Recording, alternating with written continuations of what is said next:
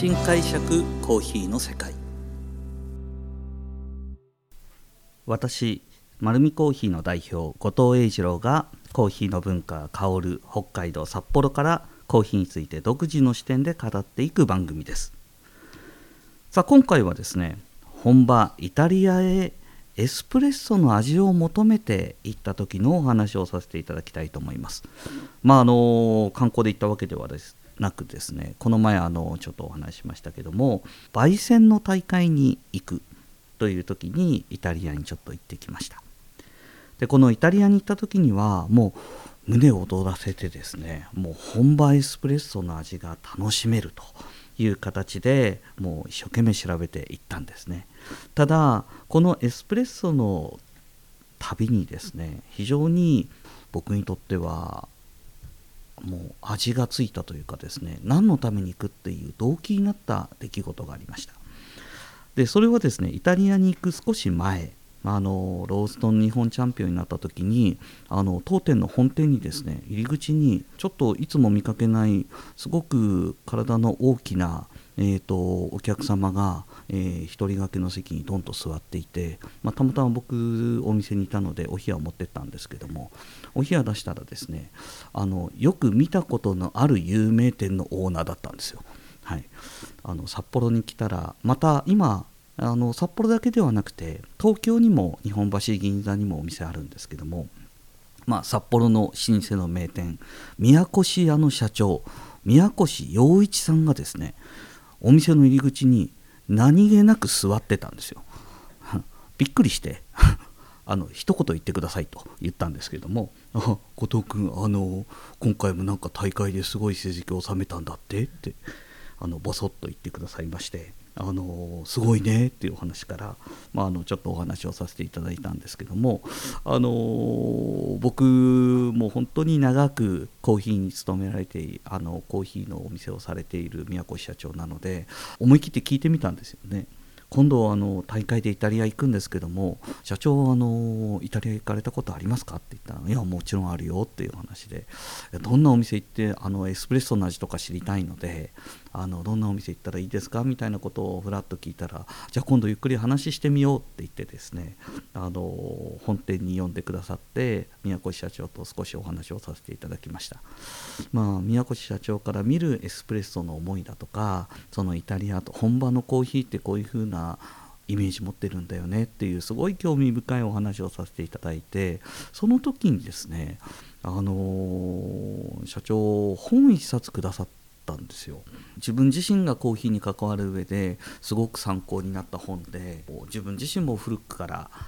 えー、読んでいる本、えー、コーヒーの旅」という本があるんですけどもこれはあのしめぎさんっていう東京の、まあ、本当有名店吉祥寺モカのオーナーが、えー、書かれた本なんですけどもこの本にですね世界中行ってきた時の話が書いてあって後藤君ぜひイタリア行くならこの本読んでそのお店がもしあったらそういうお店行ってみたらっていう形でもう本当全然売ってるような本ではないんですけど社長が持ってた本くださってその本をですねイタリア行く前に僕読んででまたイタリアに着くまでの飛行機の中でもまた読んで、えーと、そのイタリアのお店そしてその背景について少し歴史を学んでからイタリアに入りました。でイタリアのイメージやっぱりまあ皆さんとそうだと思うんですけどエスプレッソっていうとあのイタリアのイメージが非常に強いと思うんですね。バールというかバンコというかですね向こうには本当にエスプレッソ文化が根付いていてもうまあすごく有名な話ですけどねあのスターバックスがあのイタリアのコーヒーエスプレッソに感動してああいうエスプレッソの文化を本格的なエスプレッソ文化をアメリカでも広げたいでまあそのままスターバックスはどんどん発展していくんですがそんな中で一番最後まで、えー、先進国のヨーロッパで出店しなかったのはイタリアだったんですね。それはなぜかというと、まあ、そこに対する敬意ももちろんあったと思うんですけどもイタリアにはもう本当にそのエスプレッソを出すマシンもエスプレッソを飲める場所もそして毎朝えー、1日に何度もそのカフェに行ってコーヒーを飲むという文化自体もものすごくしっかり定着根付いているのでもう出る場所がないという判断と、まあ、そのイタリア人の気質で俺たちのはもうそのエスプレッソを、うん、文化として飲んでるからもうそのどっかのチェーン店が来たところでみたいな空気が非常に強かったらしくて。で最後まで実は出店しなかったというような逸話もあるような地域ですね。なので街中散策してもですねあの一丁角に23店舗ぐらいあります。うん、もう本当にたくさんの、えーと、エスプレッソを飲める場所があって。でまあ多様化してましたね。そのパン屋さんに併設されてたりだとかあとはもうエスプレッソ単体のお店っていうのは逆に少なくて。であとはやっぱりジェラテリアとの併設は非常に多くてジェラート屋さんと、エスプレッソっていうのが非常に多かったなと。でその中でも私はやっぱりコーヒー屋さんなのであのエスプレッソにすごく力を入れているお店を探してあの美味しいエスプレッソって何だろうというような形でただ2つの視点で探しに行きましたまず1つはやっぱり僕はあのスペシャリティコーヒーという、まあ、原材料にこだわったコーヒーのエスプレッソってどういうものだろうと思ってそれを探しに行ったんですけどもそれはですね実はあんまり見つからなかったというのが正直な感想です。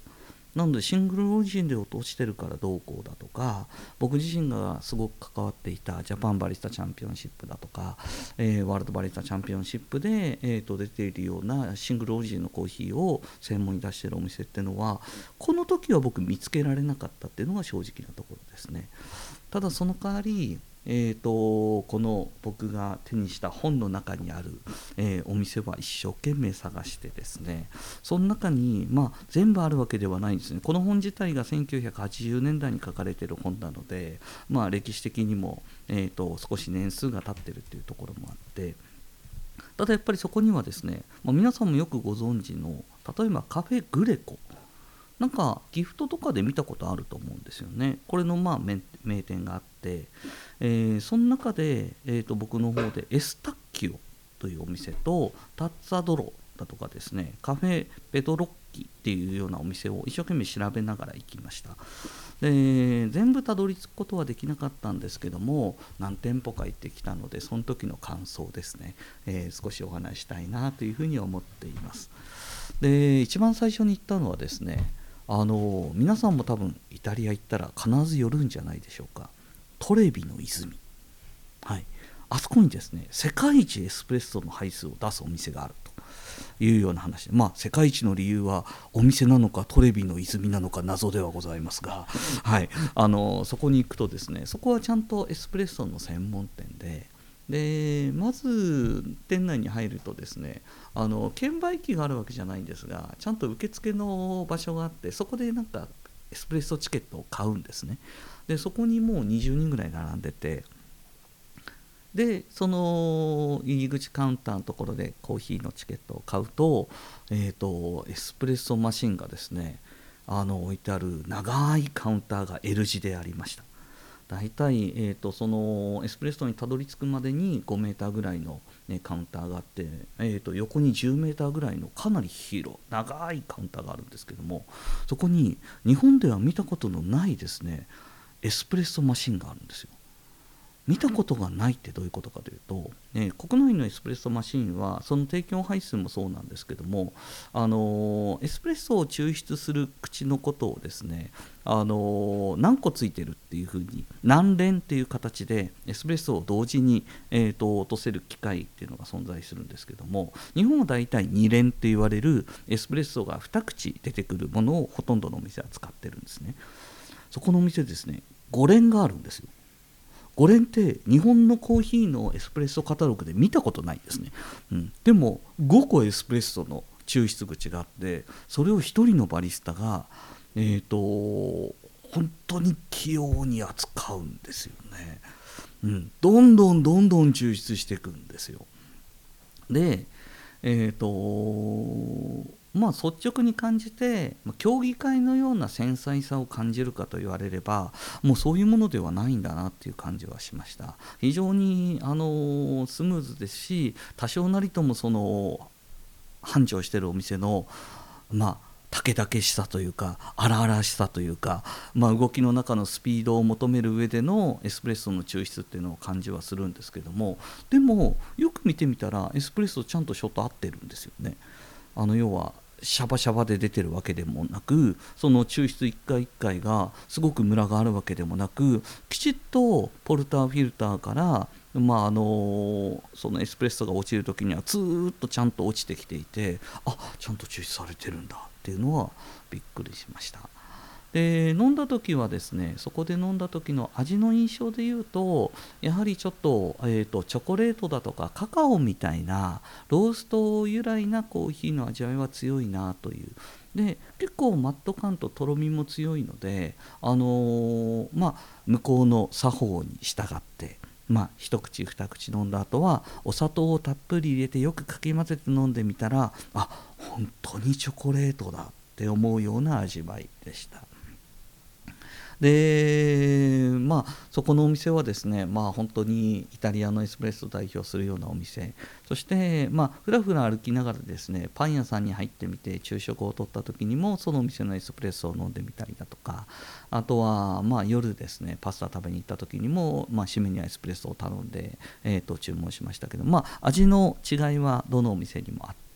えー、レストラン系はイリーみたいなそういう大手メーカーのあのコーヒー使ってるとこもあるんだなっていうのはちょっと感じましたね。でそんな中で1箇所この、えー、本を読んで興味を示したお店がありましたその本にはですねそこのエスプレッソは、えーと、すごいボコボコの泡が出るでそれがボッコボコのなんかその洗剤みたいな泡が出るみたいな僕のイメージだったんですけどもエスプレッソって本来ですねクレマと呼ばれる表面の、まあ、茶色い泡なんですけどもこの泡はきめ細かくてそれでいて程よい厚みと、まあ、その滑らかな舌触りが必要となってくるんですけども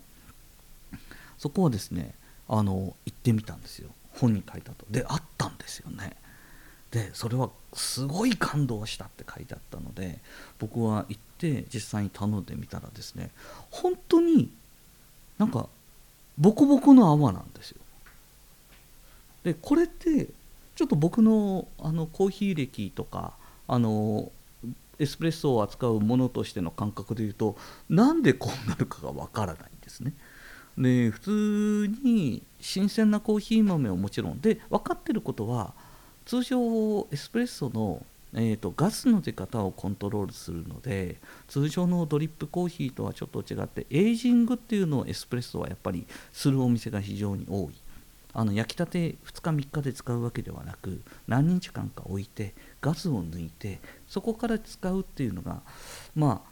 普通お店ではやるんですけどもそこがかなり焙煎から早いことは分かるんですよ。えー、多分2日とか3日とかで使ってるからガスが出過ぎてボコボコになってるんですが普通そのガスが出てボコボコになる泡っていうのはまあ簡単に壊れてってしまうんでボコボコボコって崩れてってしまうんですけどもなぜか 残ってるんですよね。でそれにとろみを感じる。でえーと実際に泡の量が多いのでエスプレッソの抽出っていうのは大体 25cc、20cc から 30cc ぐらいなんですけどもあの結果ちょっと泡潰してかき混ぜてみるとリストレットって呼ばれる 20cc 以下の、えー、抽出がものすごい少ない濃いめのコーヒーなのは分かりました。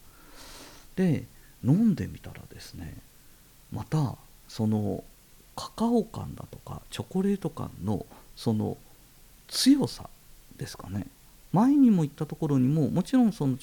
そういうのを感じるああるなっていうことなんですけどもそのチョコレート感部分のところがものすごく明確にはっきりと感じたんですよ。あ確かに強い。なんだろうこれ。っていうのが実は、えー、その時エスプレッソを回った中でそのそこのコーヒーですねエスタッキオのコーヒーだけがちょっとイメージが違った。というのが僕のイタリアの旅行の中ですごく印象した印象的なところでした。で少し、まあ、いろんなところの投稿を調べてみると特殊なえー、ロブスタッシュとか、えー、もちろんイタリアではですね5種類の、えーと、ブレンドをして初めてエスプレッソの味と言われるようにブレンドがすごく重要視される文化もあるのでその中で多分すごくこだわりのある、えーと豆のチョイスとあとはまあその時僕が思った興味は焙煎に対する興味ですね圧倒的に火力が強いというのがヨーロッパの特徴ではあるのでもともとの熱源となるガスの、えー、カロリーの出方が違うのでその部分が多分ローストに何か影響が与えてるんではないかなっていうのがちょっと私の中の興味で残った部分です。まあこんな感じでですねこの後も実はあの私世界中を生産地回る旅に帰りには少しロサンゼルス行ったり、えー、シアトル行ったり、まあ、ヨーロッパでもその街を巡ったりとかもするので、えー、そのうちですね、まあ、あの世界のコーヒー巡り編というお話もさせていただきたいと思います。このようにコーヒーにまつわることをですね独自の、えー、視点でお話していこうと思っています。丸みコーヒーは札幌市に4店舗あります。ぜひ自分に合うコーヒーも見つけに来ていただきたいと思います。本日もありがとうございます。